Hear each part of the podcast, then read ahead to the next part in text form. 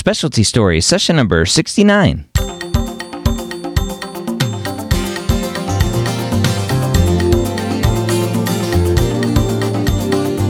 Whether you're a pre med or a medical student, you've answered the calling to become a physician. Soon you'll have to start deciding what type of medicine you will want to practice. This podcast is here to tell you the stories of specialists from every field to give you the information you need to make sure you make the most informed decision possible when it comes to choosing your specialty. Welcome to Specialty Stories. My name is Dr. Ryan Gray, your host here. Um, I used to say every week, but we've had some some delays in finding physicians for the podcast. So I have a great guest for you today, and it was provided to me by a student. So if you have a physician, if you know of a, of a physician who you think would make a great guest on this podcast, shoot me an email, ryan at medicalschoolhq.net. Look through our list, see what we haven't done, and remember, I'm doing academic and private practice slash community for every specialty. And I only am looking for attendings, so no residents, no fellows, and no military physicians at this point in time. So, again, if you have any suggestions for physicians who you think would make a great guest, email me, ryan at medicalschoolhq.net. Today I have Dr. Pamela Mehta, who is a private practice general orthopedic surgeon. Now, she's been out of training now for 10 years and has been in private practice for two years. So, we get into a great discussion about what led her to private practice, what she's been doing post training, what types of patients she sees, what she likes about orthopedics, and we even get into what it's like to be a female in a male dominated specialty. We start by talking about what drew Pamela to orthopedics originally. I didn't know I wanted to be a surgeon at all. In fact, I thought I was going to do primary care. That's why I went to medical school. That's the, all the volunteer work I did in college. Um, and I saw myself as either a pediatrician or a family medicine doctor.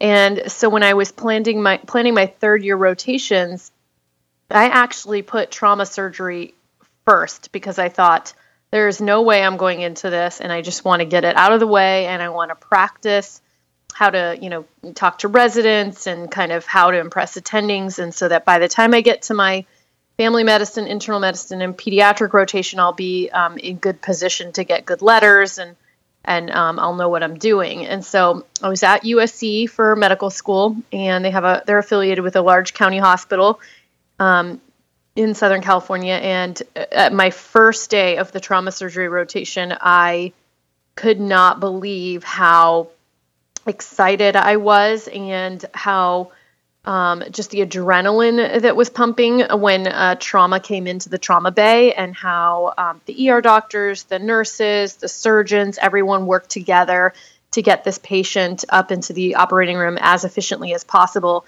And I got asked, Do you want to scrub into this surgery? And I was like, Absolutely. And I scrubbed in, and I just will never forget that feeling. It was this ultimate adrenaline endorphin high that I was on and that and we fixed the patient. We rounded on the patient the next couple days, and they went home. And we basically saved this person's life who had been shot through the abdomen several times. And from that day on, that first week, I decided, oh, I'm making a complete switch. I'm going to do surgery, and um, kind of threw a wrench in my plans of having all my surgical rotations at the beginning to kind of just get them out of the way. So then I really had to just gear up and study really hard and just kind of make sure I got really good grades in those rotations. And then actually ended up being a blessing in disguise because then I had the whole year to figure out what I was going to do my fourth year sub-Is in. Mm-hmm. And, um, and it gave me time to choose which surgical subspecialty I wanted to do. Do you think it hindered you at all realizing, quote unquote, that late in the game that surgery was what you wanted to do? No, it didn't hinder me at all. And I know people get nervous about that and think they have to take a year off for research and they have to go, you know, get more letters of rec and just do a lot more. And for me, I was pretty um, steadfast that I wanted to complete med school on time in four years and start a surgical residency. And I just was really committed and passionate about it. And I just talked to as many people as I knew. And I, I think the best way to do that is at your own home program. That is your best kind of shot at getting um, a competitive uh, specialty position. And so I uh, figured out that I liked surgery on bigger things like orthopedics instead of like the eye or the ear. Um, and I fig- and I figured out also fast that I liked taking care of relatively healthy patients that just had one kind of issue or problem that we that you'd get this immediate gratification of fixing. And I really liked my orthopedic rotation. I thought the the people work that, that you work with are a lot of fun and smart and um, just kind of have a good um, kind of team mentality.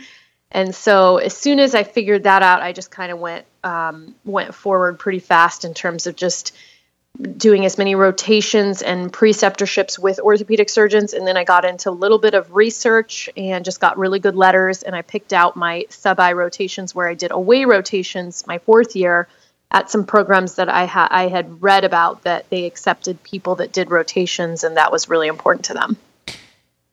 You finished your training 10 years ago. You've, you've been out of training now. Long before the the hashtag I look like a surgeon movement, where female surgeons are out there saying, Hey, like, I'm a physician, I'm a surgeon too. How much pushback was there, both inside and outside the system, for you as a as a female wanting to go into ortho? Um, I would say there is a fair amount of it. When I was at USC, I got told many, many times by the other ortho- orthopedic surgeons, the residents that I was on rotation with, you know, why don't you do radiology or anesthesia or PM&R is a great fit for you because you like sports things. Um, and I always just, I, I guess I never understood. I said, why? Why are, why can't I do this also?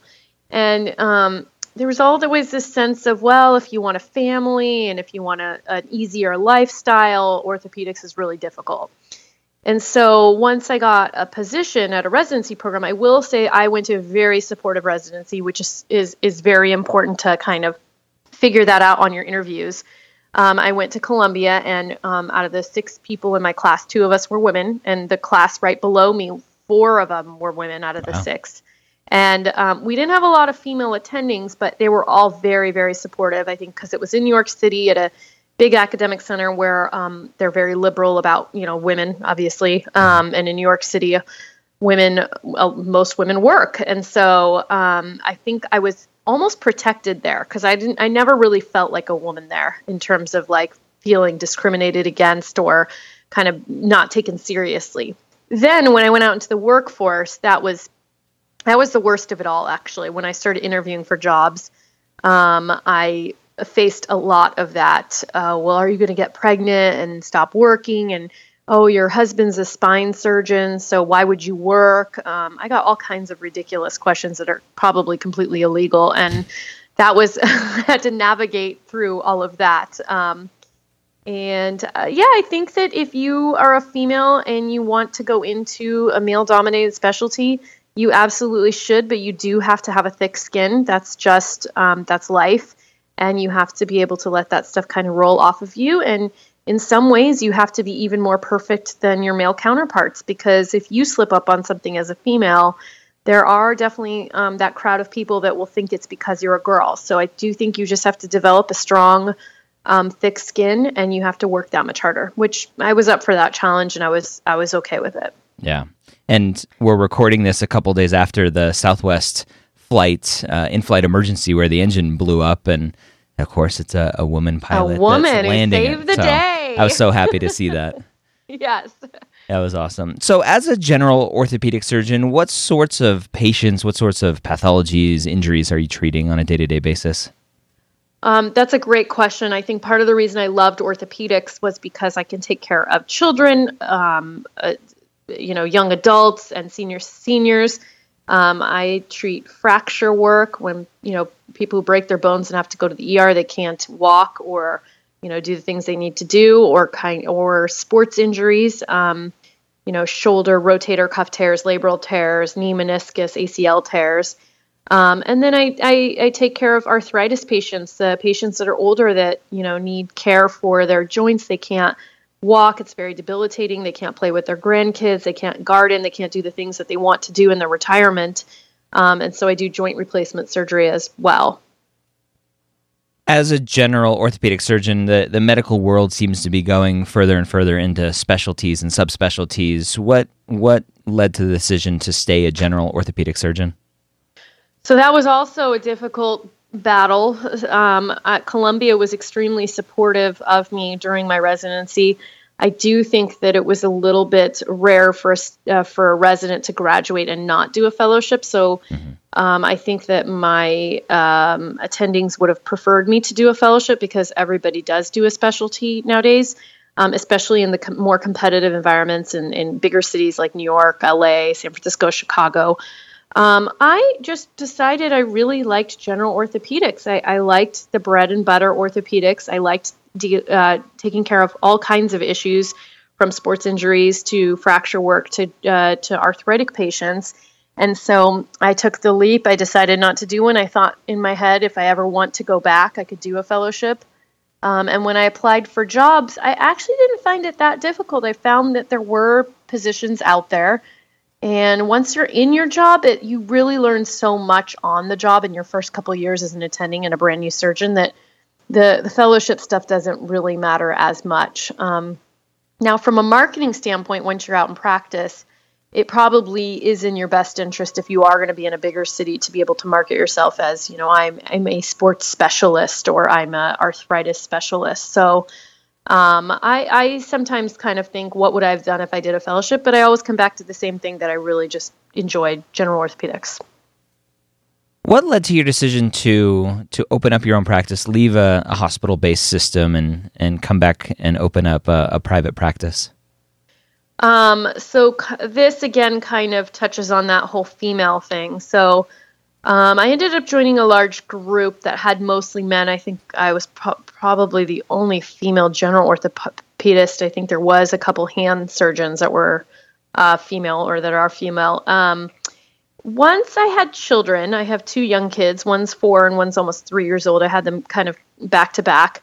Once I had my children, I realized that it was very difficult to work um, in a large group um, of men. They they didn't always seem to understand if I needed to drop or pick up my kids or something going on at school, like a school play or something like that. And I just really wanted the flexibility to to do what I want when I want on my own terms um, it all it became a little bit harder to be able to do surgery starting at 7 a.m. in the morning because I have kids that you know need to have, be given breakfast and go to school. So um, I made the decision after my second child to go out into private practice, which was a difficult decision to make. I had a really good job with a steady paycheck and great benefits. Um, and it, it's a little riskier to be out in private practice, especially on your own. But I felt like I had several years of experience in the surgical volume under my belt that I felt confident enough to go out on my own. And now I've been out on my own for about two years, and I'm happier than ever because I am my own boss and I call the shots. And if I want to start clinic at 9 or 9.30 in the morning, I can. And if I want to do cases at 10 a.m., I can. And I am probably busier than I was before, but it's all on my own terms. And financially, I probably make more money than I did before as well. So I'm, I'm very happy with my decision to do to do private practice. That's awesome. Thank you. For the for the students out there that love the investigative part of being a physician, as an orthopedic surgeon, how uh, what percentage of your patients are coming to you already diagnosed and you're just booking them for the OR or how many are coming needing that diagnosis to figure out what's wrong with them? Oh, that's also a great question. I would say mostly everyone comes that still needs a diagnosis and that needs kind of some fact finding. Um, I often have patients that have been either to their primary care doctor or a chiropractor or a physical therapist, and they have some kind of lingering pain in their knee or shoulder, but they don't really know why. And so they haven't even had x rays done, let alone MRIs. Um, so oftentimes they're coming with some idea of kind of what may be going on, but they don't have the answer yet. So um, I would say that mostly we have to we have to diagnose the patient so we take them kind of from beginning to end and in orthopedics there's a lot of non-operative care that you do before you um, actually do any kind of surgery um, so I think that's interesting too because you kind of get to see them through that whole pathway and see when patients are getting better without surgery or whether you know now's the time to pull the trigger and it, it, it is time for surgery. Um, I would also say that because orthopedics is not a big part of medical school, I think when I was a second year med student, we got like three or four weeks of musculoskeletal, and then in your rotations, it's not required. So many people don't even do it um, that unfortunately a lot of primary care doctors don't really know how to diagnose some of these problems. So I'll have patients that come in that are diagnosed with like carpal tunnel syndrome in their hand, and really what they have is a trigger finger. So I think in some ways it's almost more complex because sometimes you're being led in a different direction from like what says on the referral than when the patient comes in and, and you kind of have to start from the beginning and not really trust anyone else's diagnosis, not because they're not smart or don't know what they're doing. It's just they haven't had the training in it. Mm-hmm. it for the future primary care doc out there, is there a general reference manual that you love to to tell primary care docs to get? Um, I like so the fracture handbook. It's a really small handbook mm-hmm. that you can put into your pocket. I, I, like that for fractures. I think that's really good.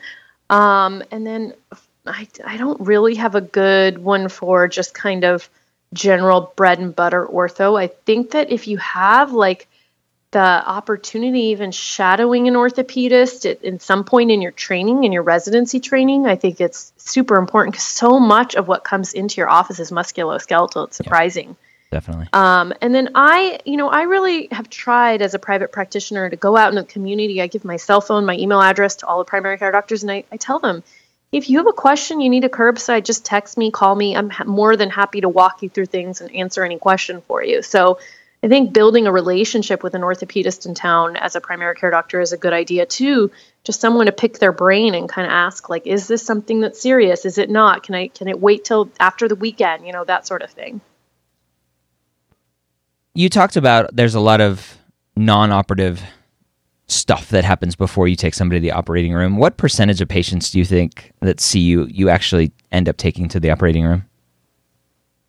Oh gosh. Okay, so when I was working for the large group, I would say that it was um, it was probably 70% went to the OR because there was a lot of layers of primary care, physical therapy, PM&R that was seeing the patient before they finally got to me. If you are out in private practice, and I would say that might be the same of academics as well. Mm-hmm. I think if you are out in private practice, then that that that percentage is very different. You're probably taking 30 to 40 percent of those patients to the operating room, and that is because as a private practitioner, you don't ever really want to say no to anything that comes through your door because if if you know, primary care doctor, Dr. Smith is sending you just routine knee pain, um, you want to take care of that patient and also get their I tore my rotator cuff patient. So you never say no. You see everyone and everything. So you're less protected when you're out in private practice and not part of a large multi specialty group. Yeah.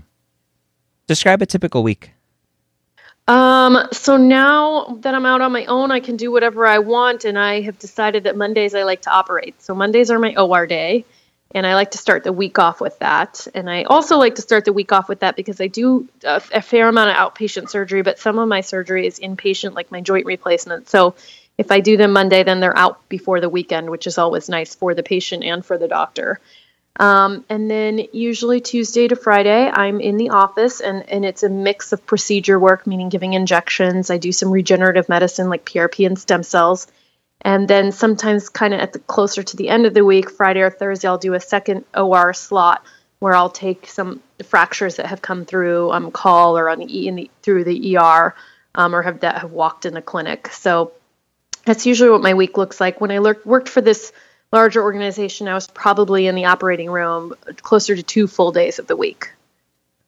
As a private practice orthopod, how does how does call work? How do you get involved in call with the hospital? So when you are in private practice, you decide to affiliate yourself with certain hospitals, and usually those hospitals will ask that you take ER call, meaning that you're you're on call a few nights of the month and the ER will call you with any fractures that come through. And usually, when you're brand new starting out, you want to take that ER call because that's how you get some patients into your office.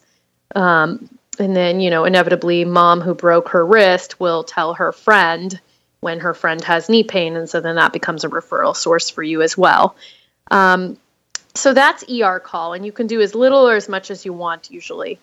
If you're part of a group in private practice, or even like me, who's a sole practitioner, um, you will join up with some other colleagues and take group call for your uh, private inpatient private patients that come through your office. So, you know, if my patient has surgery on a Thursday or Friday, you know, then over the weekend, if that patient is having pain or questions, then they'll have somebody to call. So, I am part of a larger call group for those patients that come into our office. It's about eight of us, um, and that's pretty light. That's not anything anything too crazy. I think it becomes a little bit more work intensive if you are affiliated with a large trauma hospital where you're in house doing a lot of fracture work overnight and things like that. Do you feel like you have enough time for family? Oh, yes, I do. I have too much time for my crazy toddler boys, actually. um, so, my husband's a surgeon too. He's a spine, ortho spine surgeon. So, I think there's some balance that comes with that. Um, uh, and so, we we kind of work together in terms of what our week is going to look like, who's going to be in the OR what day, and who's going to be on call, and when will we get out of you know clinic and be able to see our kids. But I would say that, you know, the most important thing is when we come home, we're there 100% for our children. We put our phones away and kind of disconnect from the rest of the world. And we're, we're playing and doing things with our kids till they go to bed. And then we really make weekends about, about family time and making sure we, you know, do things with them, take them up to San Francisco, go for hikes, spend time with family. Um, our kids are in soccer in the morning. So I, I think we have a really good work life balance, which um, I think that is also in part due to my partner. I mean, he's he's all about doing 50% of the household acti- uh, work, so I'm I'm very lucky that way. So I think I think that's super important. Talk about the path to become an orthopedic surgeon. What is what does the training look like?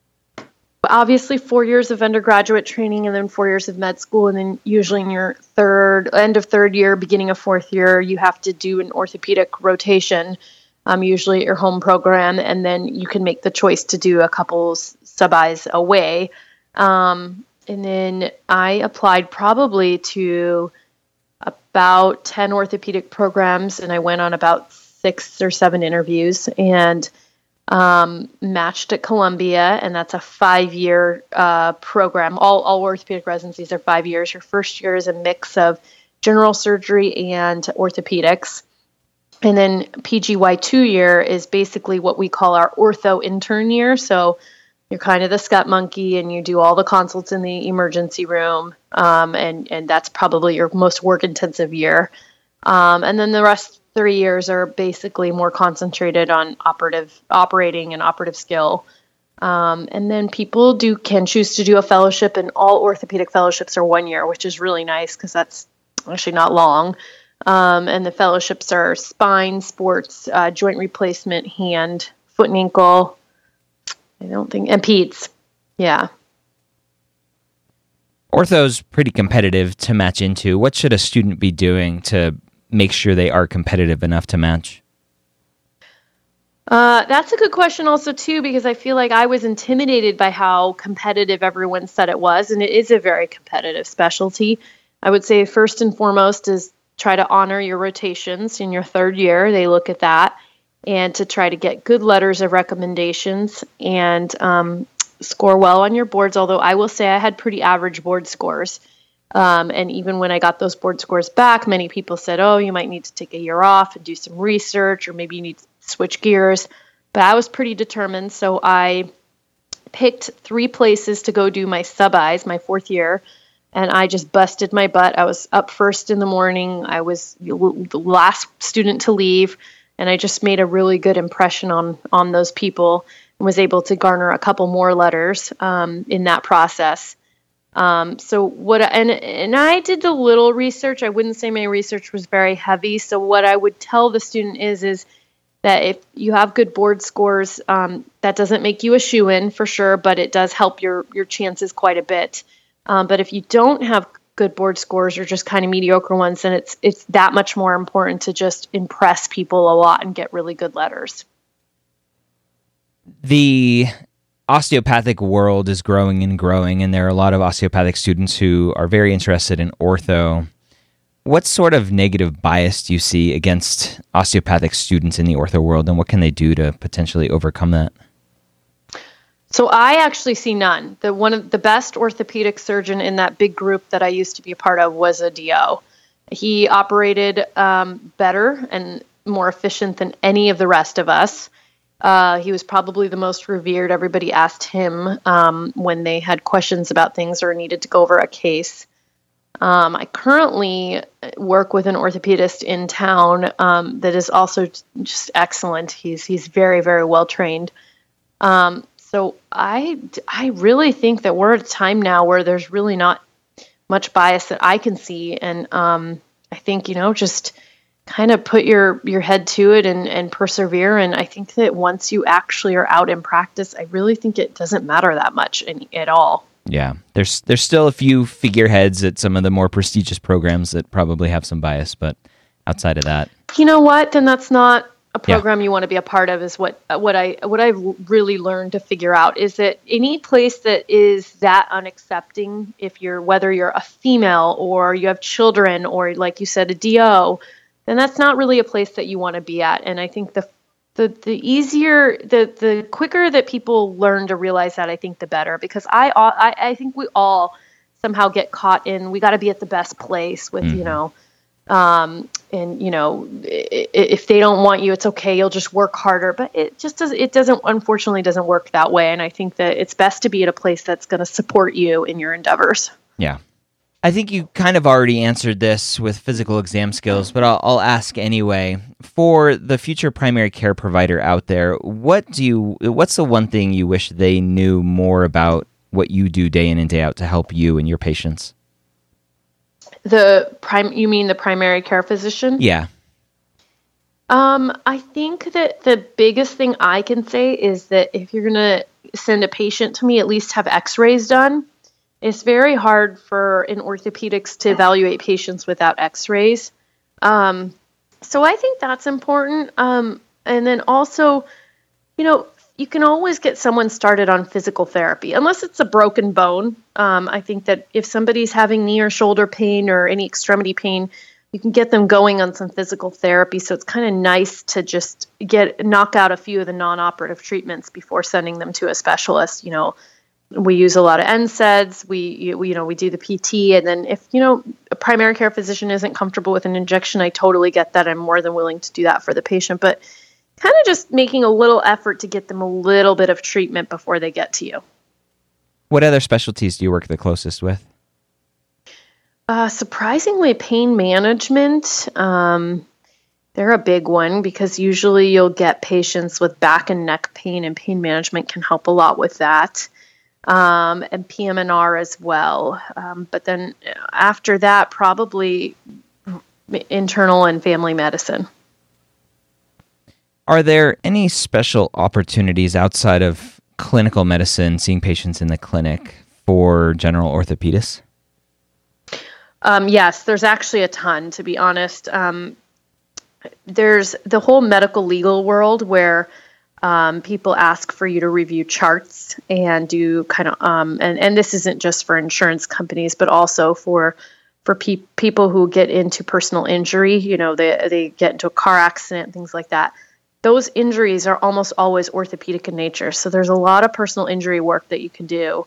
Um, and and, and it, you can it can go from the whole gamut of doing an independent medical examination um, or you could be an expert witness or um, you can be a treating physician for the patient, or you can review charts. Um, there's a lot of work that you can do on the outside of just um, clinical medicine in terms of dealing with traditional insurance companies. And I think if at some point you decide to transition and just wanted to do chart reviews, you could probably even make a, a whole profession out of that. Um, and then what's also nice in orthopedics is um, we cover a lot of sports games, so you can go to the local high school and junior highs and uh, community colleges and ask if they need someone to come and and and kind of be there on the sidelines for the games. And so you can get patients that way. And also, it's just kind of nice to to be at, at those sporting events and to to take care of people that way as well. What do you wish you knew, or what do you know now that you wish you knew before going into ortho? Oh, it's again back to that female thing. I think I was really naive and energetic in medical school, thinking, oh, it's not a big deal that I'm a female. And even if some people are a little bit hesitant about it, it'll be okay. And for the large part, it has been, but I think at some point it would be nice to have more female colleagues instead of all men colleagues all the time.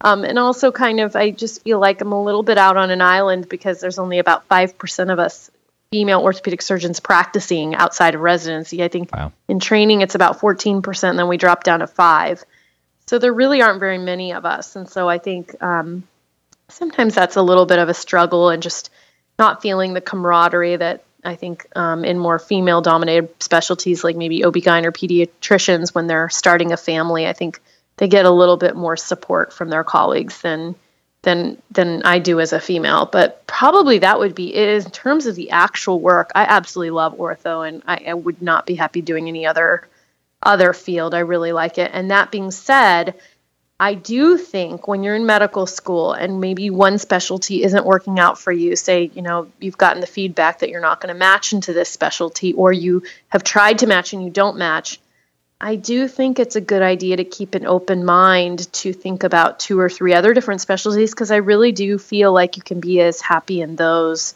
um, as you would be in the original one you chose. So now at this point, I can't see myself doing anything else. But back then, I probably could have. Yes. Mm-hmm. How do we fix that? The the fourteen percent in training, five percent out in practice of female orthopedic surgeons. Is that a system thing? You think keeping numbers down, or is that the stereotype of the orthopedic surgeon being this male sports uh, jock Neanderthal dude? Um, how do mm-hmm. we how do we fix that and let women know that that yes, you can be an orthopod? Yeah, it's a system problem. Unfortunately, there's still a lot of discrimination in medicine and probably more so in the surgical field. And then, if you even narrow that down, probably more in fields like orthopedics and neurosurgery and urology. Um, it's unfortunate, but we just haven't made the strides, uh, you know, that we should have made by now. So, I would just say that the the way to do it is for for the men to really accept females into into their their quote unquote circle and just recognize that we're a large part of the workforce. We have something to contribute, and um, just like we all know that it's good to have different, um, you know, diversity in fields. That you know we we need that in orthopedics as well. Yeah, there's plenty um, of data out there that shows that when women are in charge of companies or have lots of leadership positions, that those companies do better. Yeah, I mean, there's not one thing I've ever not been able to do that a male counterpart of mine has been able to do. And I think that's proved time and time again. And I think what concerns me more than the 14% is the 14 to 5. So where are all those females going? Where did they go after they trained for, you know, 4 years of med school and 5 years of residency and maybe a year of fellowship? How come it drops down so significantly? And I and I would venture to say that that is probably because that's around the age that people start a family and if people um, in the workforce aren't more open to that, that females are the ones that are bearing the children and have to kind of stay at home a little bit more with their kids or work part time or even semi part time, that that's something we need to accept and that we need to um, to nurture that. I mean, and I think that that is a scarier number to me than the original number because you've gone through that much training and you just stop working. That sounds odd to me. Why would that be? Yeah. What do you like the most about being an orthopod? I like the variety. I think that's what I've always liked about it, and I still think that's what I like about it. I like that I get to go to the operating room. I like that I get to have my day in the office. I like that I can do some procedure stuff with injections um, and things like that. I like even I even like after you know all these years casting a you know a, a, a distal radius fracture. I love all of that. So I just like the variety, I think. And I get to do big surgeries where it's open and I'm fixing things with plates and screws or putting in a total joint. And I get to do smaller surgeries like, you know, scoping a knee or shoulder, just like playing video games. So it's it's great. What do you like the least? Oh God! In every, I think in every surgical field, um, you hate infection and pus. So that's probably probably the thing we, I I dislike the most. yeah, an infected joint is not a yes. fun thing. Oh gosh, please, I get shivers. Do you see any major changes coming to the field that a student should be aware of? I think orthopedics is a very dynamic field that there's new stuff coming all the time. Um, I think we're improving all of our implants that we put in, uh, the plates, the screws, the the joint replacement surgery, and then um, there's a huge wave of regenerative medicine with stem cells and the different ways to garner those stem cells. So I think there's a lot on the forefront of for orthopedics. if you had to do it all over again, would you still be an orthopod? Yes, I would. Um, I think I would have, I would be less naive about um, being a female in ortho. But yes, I would do it. I would do it all over again. Any last words of wisdom for the medical student out there thinking about ortho that uh, you can give to him or her? Yeah, I think it's a great field with a lot of variety. You get to operate, you get to see patients in the office, you get to have fun with your colleagues. For the most part, we're all a fun group of people. Um, and you know, you get to treat patients that really want to get back to their active lifestyle, which is nice. Um, and for the most part, they're generally healthy. I think if you're a medical stu- student that's struggling a little bit with maybe board scores and things like that, um, don't let it get in the way. You can do it. It's very possible to do it, and even without taking time off. Um, I think it's just super important to show your passion and dedication for the field and um, just work really hard, and, and you can absolutely achieve anything you want. All right, there you have it. Again, that was Dr. Pamela Mehta, general orthopedic surgeon in private practice.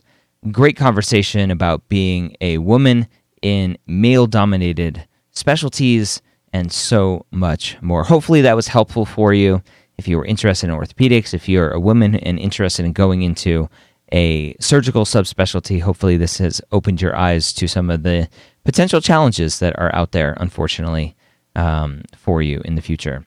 Hopefully things get better.